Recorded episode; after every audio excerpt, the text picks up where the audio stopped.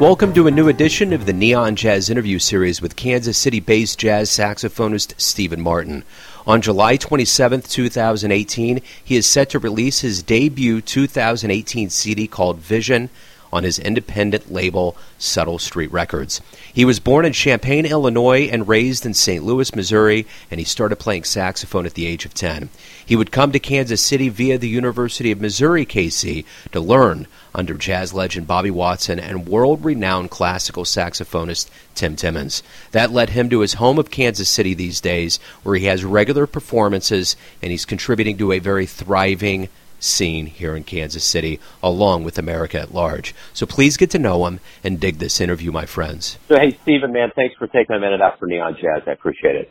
Absolutely. So let's dive right into your debut album that's coming out on July 27th called Vision. It's a great album and great debut. I just want to know from you, how exciting is it to finally get this out and to see it come to fruition?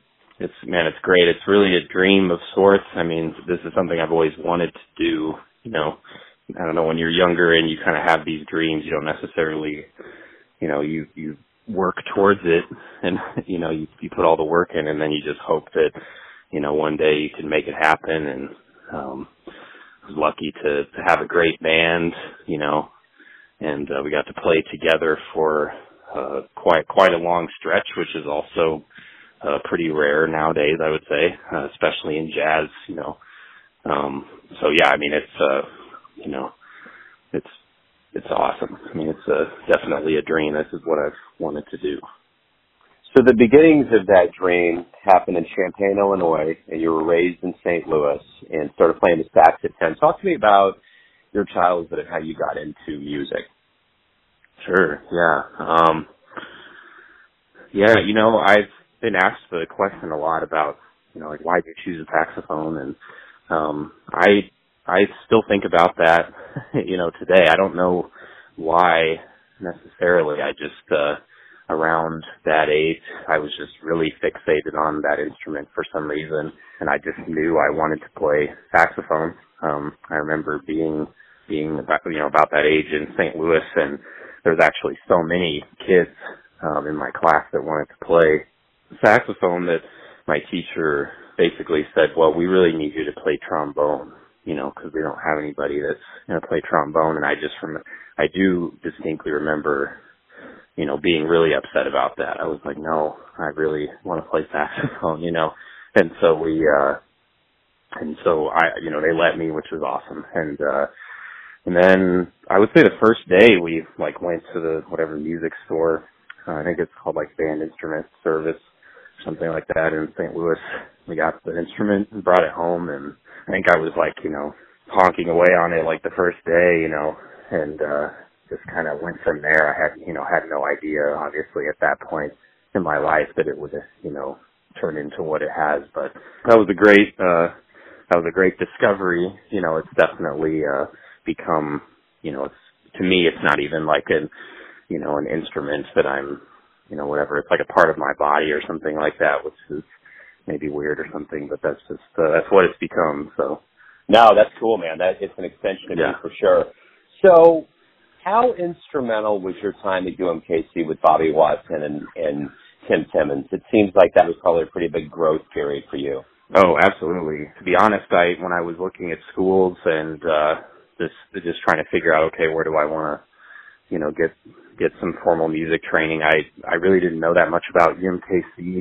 It uh I really found out about it because a lot of my peers that I had met um like my last couple years in high school was in the Missouri All-State Jazz Band, which um you know, by my estimations at least at the time was really one of the great all-state bands in the country. I mean, it was especially for saxophone. It was just very um it was just really great really hard to get into the band. I mean, I, you know, it was, uh, I, all, you know, was, uh, something that I, I knew that in other states, like some friends that I had connected with or whatever, you know, they were in it like all four years or something like that. And I, you know, I was like an alternate or something my junior year. And then the senior, you know, my, then finally made the band, uh, senior year. So it's just very competitive and all that, which is cool. That's great. That's the way you want it to be and anyway, a lot of my friends that were in that band and I that I met that way, um, they were all when I asked them like, "Where are you going?" And well, pretty much all of them said UMKC,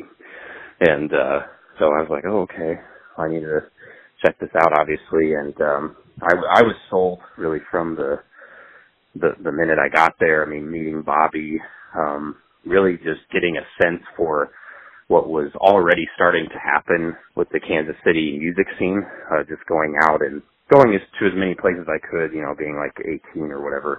But, um, I, I could just tell that this was, uh, a great place to be and it was, uh, you know, probably the, you know, by far the best, um, decision I could have made. Um, and then I just got even luckier, I think, with working with Tim Timmons, uh, cause he's a really, a really gifted classical saxophonist and doesn't doesn't teach there anymore. Uh, has since retired, but he's uh, really taught me, you know, so much as well. So yeah, as, as you said, he and Bobby were incredibly instrumental in uh, in helping me. I do remember funny the story I always like tell people about Tim Timmons too is like, you know, he's he could be kind of prickly, especially with jazz musicians because they, you know, sometimes weak were, you know, accused you know, of not being able to do certain things, you know, like simple things like play scales or something, and uh, by classical musicians, you know, or whatever. And um, I remember that we eventually grew to be like,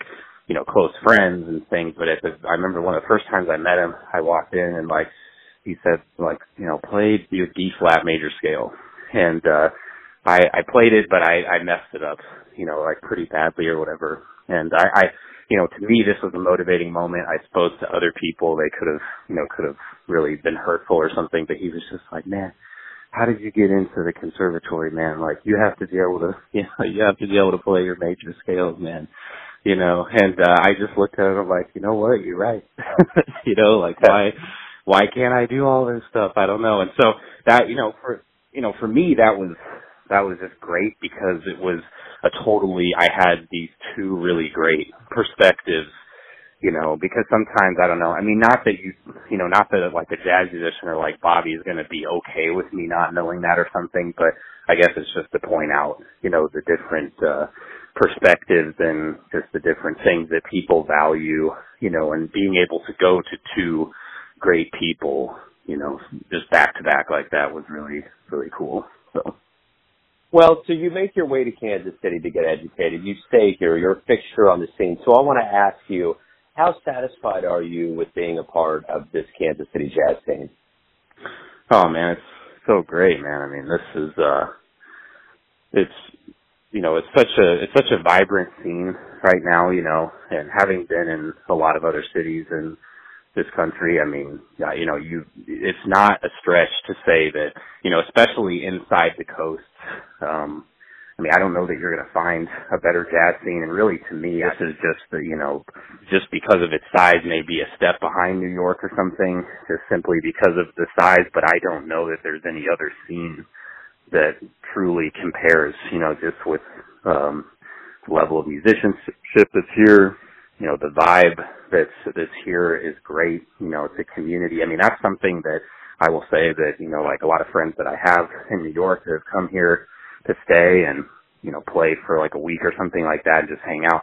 You know, I know that's something that really means something to people, man, you know, like the, there's, uh, you know, not that people, I mean, of course people are doing great things in New York, but, you know, there is kind of a darker vibe there to some degree, you know, like just, I think it's just the, you know, just the, whatever the speed of life there maybe kind of bogs people down a little bit or something like that. So they, you know, that's something that I, you know, especially musicians from there and other big scenes like that, LA or whatever that have come here have really mentioned just like how, you know, how the vibrancy of the scene and how, you know, how positive it is, how the community is. And that really, you know, does great things for the music.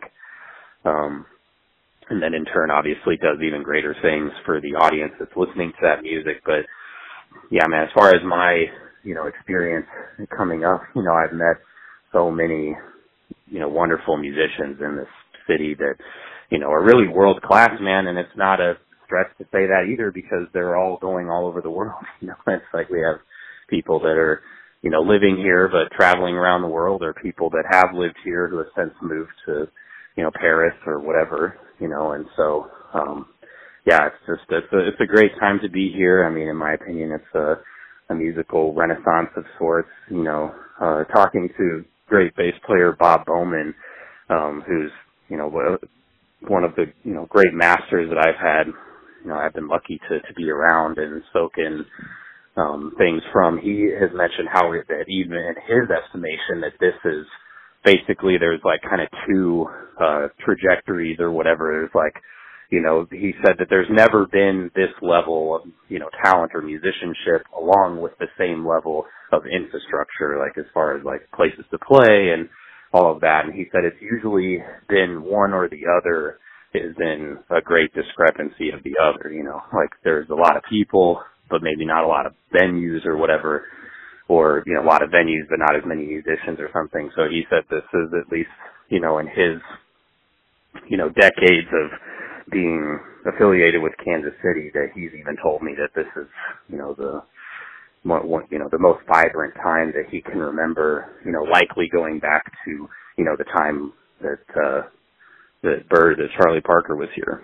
So, um, which I think is great. And I think people know that, man, you know, they go out and they're so appreciative of the music and, um, it just, it does great things for the, the community here, you know, and so it's, uh, a beautiful thing to be a part of it. I don't take it for granted. I just know it's not like that in most places around the world. So I really try to, you know, at times just sit back and really, you know, really appreciate that even more, you know, because sometimes life you're like running around doing all this stuff and then you have to kind of take a step back and, you know, realize how great it is what's going on. One, yeah, yeah, that's a great assessment. It's great news, man, for sure. Um, let me, let me ask you a very simple question. Why do you love jazz? Oh man. Well, you know, man, I mean, when I was, uh, when I was a kid, you know, I, I grew up listening to, you know, what my parents were listening to, you know, and they graduated high school in the 80s, you know, so they were listening to a lot of stuff like that. And, you know, I love, and so, I, you know, like Michael Jackson, you know, Prince, all the, you know, Stevie Wonder, um, and I, and I loved all that stuff and I still do and got into, you know, this is like before I ever really was introduced to jazz. I was listening to that and like eventually got into like Led Zeppelin, Nirvana, stuff like that. And then I, uh, and then I had a, a teacher in high school, like a private saxophone teacher who, um, showed me some, some recordings of, you know, jazz saxophone players primarily uh, John Coltrane and Sonny Rollins, and it just floored me beyond what I can even really say, man. I mean, I, I, I was so, um, yeah, I was just so floored by what they were doing, and very quickly realized how much of their emotions that they were um expressing through the music, you know, and uh that it was just more potent in that regard than any music that I listen to, which is not like some kind of like slight on any of those other, you know, uh, musicians or artists that I, I just said. I just meant just for me anyway. I, you know, I was just really fixated on that and wanted to learn about that, how they were doing it, you know, um, and so that, you know, really I was hooked.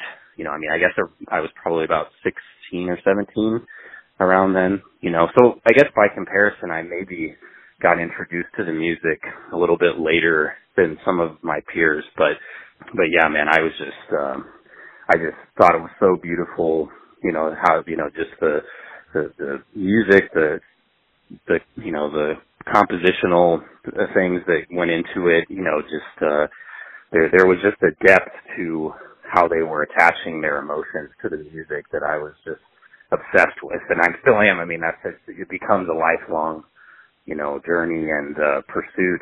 You know, you're just trying to further, you know, get get yourself intimate with the music so that you can, you know, really just turn everything off and just, you know, for me, it's like attaching emotions to the music.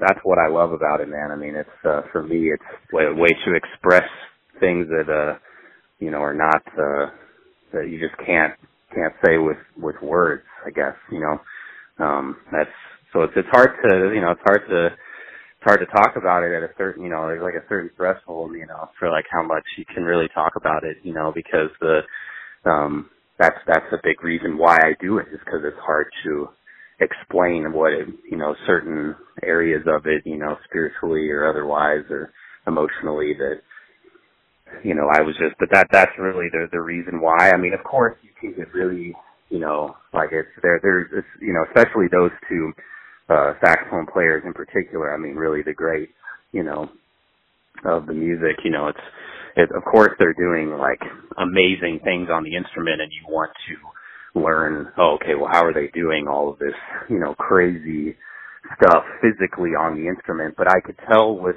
them in particular. You know that it was more than just that.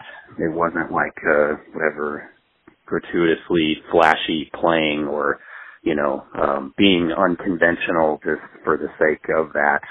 You know, it was uh, it was a deeper message that they were trying to to get across, and even at a, a younger, you know, even being a teenager, I could feel that. I don't know how aware of it I really was at the time, or you know, I mean, I think that's kind of a spectrum at all times anyway. But I could feel it, you know, and I just was just became obsessed, and that's and that's that, you know, like that's still yeah. my still my uh you know mentality and my feeling on it today. So right on.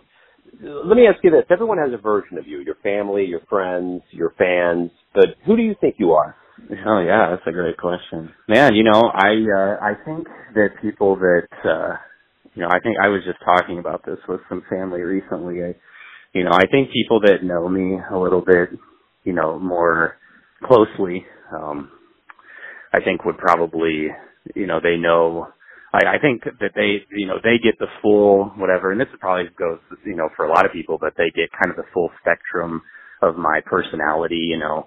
Um, I think it's just kind of, you know, just an inherent thing in human nature, you know, you just, uh, you maybe don't, you know, give all of that away to everyone that you meet or whatever. So I think people that, you know, don't know me that closely, just in my demeanor and everything probably think that you know, I'm like super serious all the time and like, you know, just because I think, especially when I'm performing, you know, because I'm very, I, I learned at some point while I was, um, you know, learning to play the music that I was only really going to be able to do it at the level that I wanted and grow and continue to ascend or whatever, um, if I was just completely focused, you know, like that, which is something that you hear people say, but it's you know it's one thing to to be aware that you need to do it you know and then it's another thing to to really do it you know and so i think sometimes that level of focus can really put me in like a stoic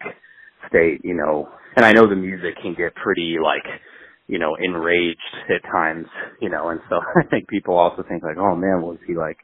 You know he like pissed or something or what i don't know. But uh usually i just let the music go where it goes. But yeah i think that you know, that probably like I have a very goofy nature about me, you know, like I I really like goofy things. And that's probably the the big thing, you know, just as far as like my uh basically uh like I I'm really into like you know, doing stand up comedy and stuff like that too, but you wouldn't necessarily know that not knowing me like super closely or anything, you know, cuz I I do kind of have like a a more serious vibe when I'm playing and I you know, and that's just that's not necessarily for everybody, you know.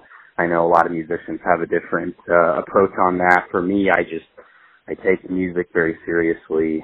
Not my so there's a difference between that and then like taking yourself too seriously. You know, I don't necessarily do that, but I do take the the music very seriously, and so I think you know my a big part that's like a big part of my personality that maybe I don't you know just give out all the time is sort of that you know funnier goofier side, but that's how I view myself anyway. You know, I'm a very, uh, I don't know, I think it's, uh, everybody has different nature, you know, um, but that's, that's kind of me, you know, I think I, I kind of also like, you know, I kind of, you know, I, since I've attributed so many of my, like, emotions and everything to the music, I tend to, you know, want to express them more that way than maybe just, you know, with my own, whatever, uh, facial expressions or things like that. So that's kind of, I guess, I don't know, it's kind of my interesting question being like, you know, very introspective about how other people see you, you know, because to some degree you can't necessarily worry about that so much,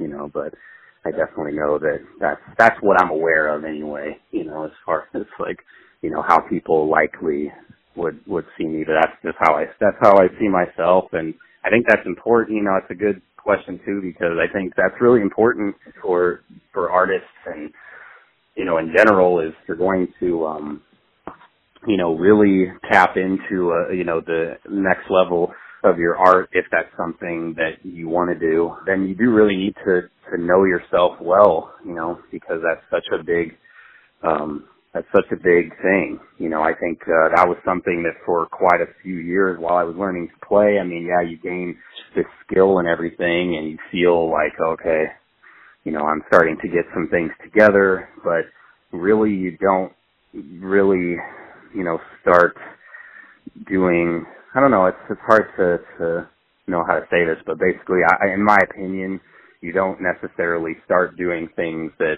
people should be hearing until you really start to know yourself and how you can bring your unique, you know, personality and your perspective on the world, universe, whatever, like how, you know, that's really, um, that's, you know, very important to me, you know, and, um, something that I could tell that, you know, musicians that I looked up to, that they were able to, to do that. Right on. Steven, that's a great way to wrap everything up. Thank you for taking a minute to talk about the new album. Good luck with it, and thanks for what you do for Kansas City. Absolutely, man. Thanks for having me. Thanks for listening and tuning in to get another Neon Jazz interview, where we give you a bit of insight into the finest players in St. Louis, Kansas City, and spots all over the world, giving fans all that jazz. And thanks to Steven for his music and his contribution to this Kansas City scene.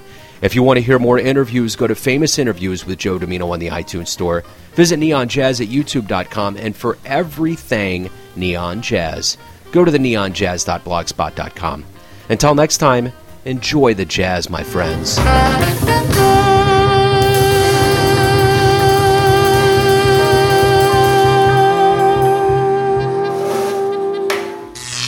Neon Jazz.